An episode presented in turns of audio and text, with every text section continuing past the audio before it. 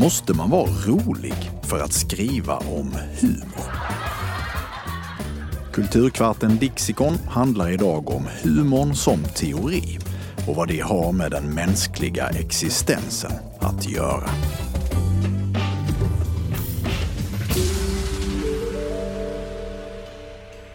Ja, skrattet. Det är kanske det mest unika vi har, vi människor. Och själv har jag många gånger tänkt på hur outhärdligt livet skulle vara om det inte gick att skratta åt det.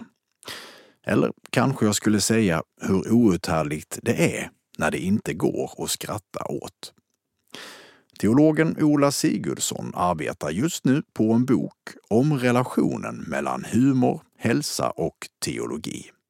Och vi ska ägna hela kulturkvarten åt hans tankar kring vad det är han håller på med. Det händer att någon frågar mig vad jag forskar om. Humor, brukar jag svara då. Humor och dess relation till människans existens och till teologin.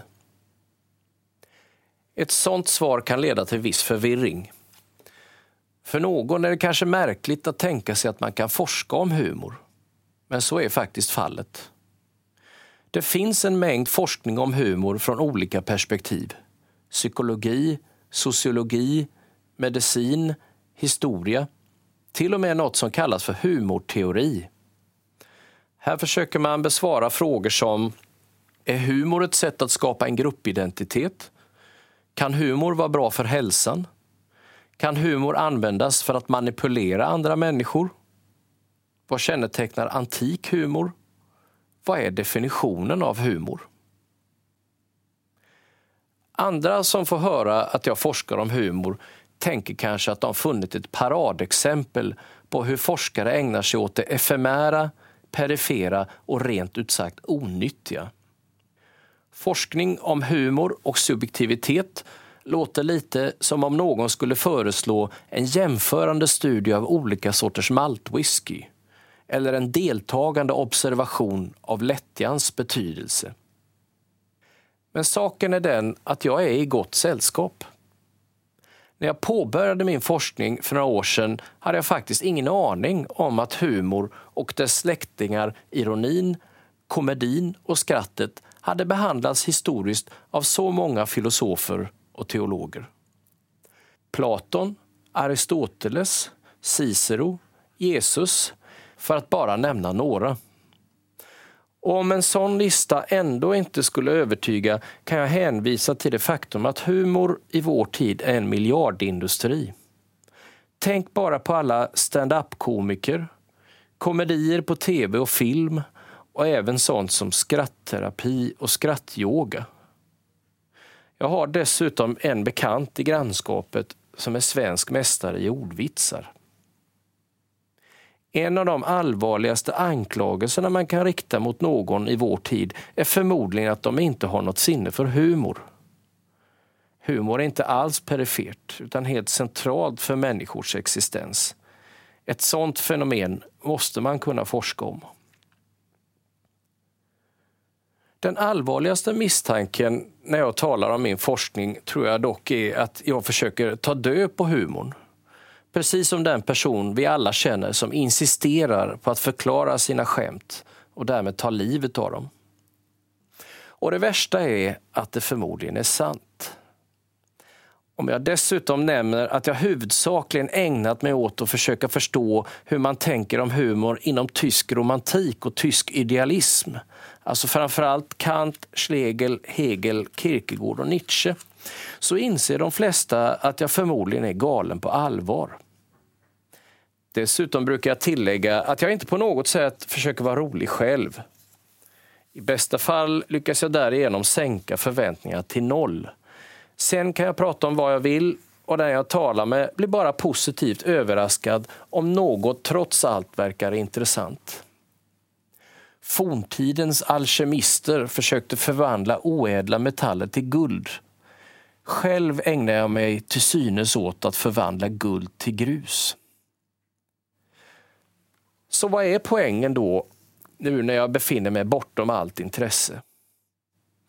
Det jag ägnar mig åt är inte alls att analysera vitsar, utan att försöka förstå relationen mellan humor och subjektivitet. Det vill säga humor som ett sätt att som människa förhålla sig till tillvaron i stort. Den så kallade humorteorin, alltså en specifik forskningstradition om humor, brukar hävda att humorn har tre huvudsakliga funktioner för oss människor. Den första är vad som brukar kallas för dominansteorin. Och den innebär helt enkelt att humor är ett maktmedel. Jag skrattar åt andra och inte med andra. Och jag gör det för att visa min överhöghet gentemot den andra.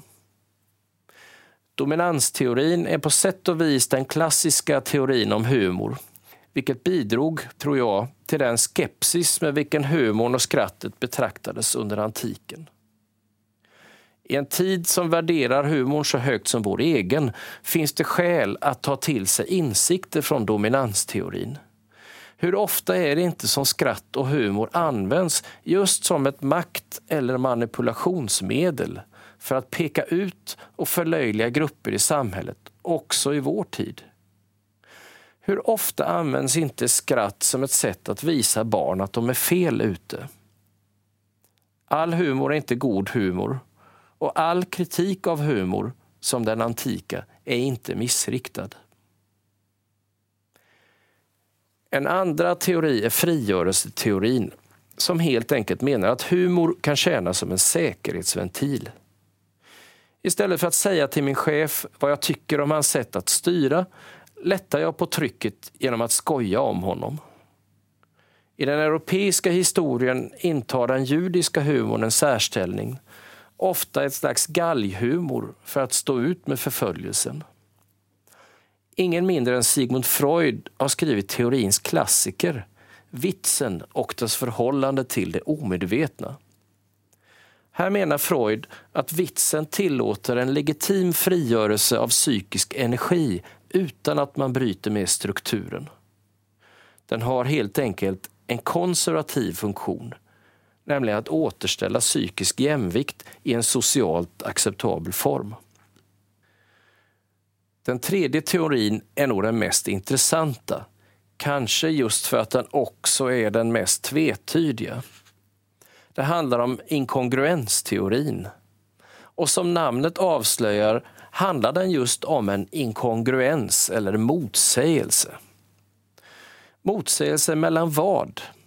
Ja, allt ifrån våra förutfattade meningar som kommer på skam genom vitsens punchline till vår belägenhet i tillvaron som helhet. Därför är inkongruensteorin på sätt och vis den mest existentiella av de tre teorierna eftersom den tar fatt i skillnaden mellan hur världen är och hur den borde vara och menar att den här motsägelsen är komisk. Den inkongruenta vitsen river hål på hur vi förväntar oss att världen ska vara och hjälper oss att se den på ett nytt sätt. Inkongruensteorin är den mest moderna av de här tre teorierna och återfinns i olika versioner hos just de tyska romantiker och idealister som jag nämnde. Därför är det särskilt intressant att studera dessa eftersom de betraktade humorn som ett av de grundläggande sätt genom vilket vi kan hantera en mänsklig tillvaro som ter sig motsägelsefull och splittrad. Tre teorier om humor alltså. Det enda lilla problemet med de här teorierna är att de inte stämmer. Det vill säga, humorns väsen kan inte fångas av en teori. Helt enkelt eftersom det humoristiska i humorn inte är ett statiskt objekt som kan fångas och observeras. Den danske filosofen och teologen Sören Kierkegaard, en av de få tänkare inom det här området som själv är riktigt rolig, har visat varför. Humor, enligt Kierkegaard, är ett dynamiskt levande fenomen som bara går att fånga i flykten. I sin avhandling om begreppet ironi konstaterar han att många skrivit om ironi men få har skrivit om ironi ironiskt. Helt enkelt eftersom det är så svårt. Det är, som han skriver, som att avbilda en tomte med den hatt som gör honom osynlig. I samma anda konstaterar han på ett annat ställe att det är en avgörande skillnad mellan att skratta åt ett skämt för att man själv förstår det och att skratta för att någon annan sagt att det är lustigt. I det senare fallet kunde man ju ta bort skämtet och skratta ändå. Humorn är för Kierkegaard ett medel för att undvika verklighetsflykt. Ett sätt att se våra egna tillkortakommanden utan att fly från dem. Sann humor förmår förena humor och allvar men det innebär också att sant allvar förenar allvar och humor. Det allvar som inte kan innehålla någon form av humor är en form för trångsynthet. Humor för Kierkegaard är därför inte bara ett verktyg eller medel för att få någon att skratta utan ytterst sett en karaktäristik av den mänskliga existensen. Liknande tankegångar finner vi hos den svenska ärkebiskopen Nathan Söderblom. Han skiljer humorn som livshållning från cynismen och moralismen. Cynism är livshållningen som insett att livet inte är som det borde och därmed gett upp hoppet om att det skulle kunna bli bättre.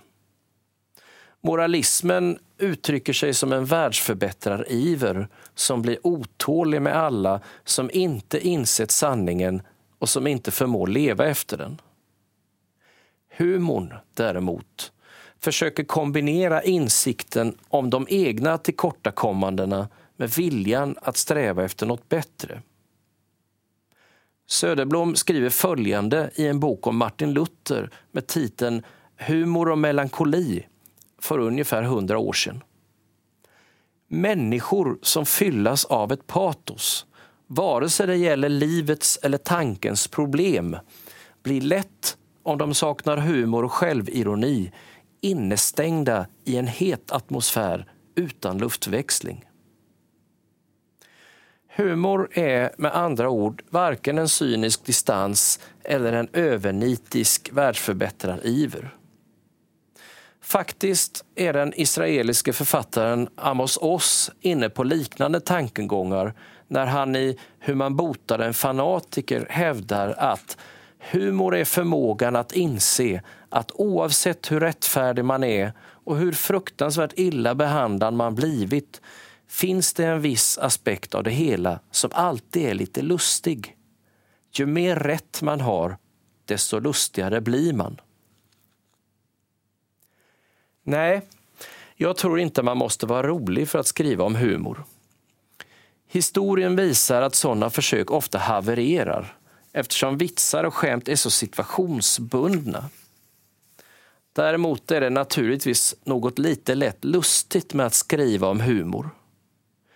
Det lustiga har inte bara att göra med att man därmed utsätter sig för risken att uppfattas som forskaren som vet allt om humor utom det mest väsentliga, nämligen när det är roligt. Kierkegaard skriver om professorn som var så disträ att han var tvungen att fråga sin fru om det var han som talade nu. Om det är som jag påstår, att humor har med vad det innebär att existera som människa att göra, är det givetvis så att det är svårt att diskutera humor utan att själv bli involverad och ta ställning.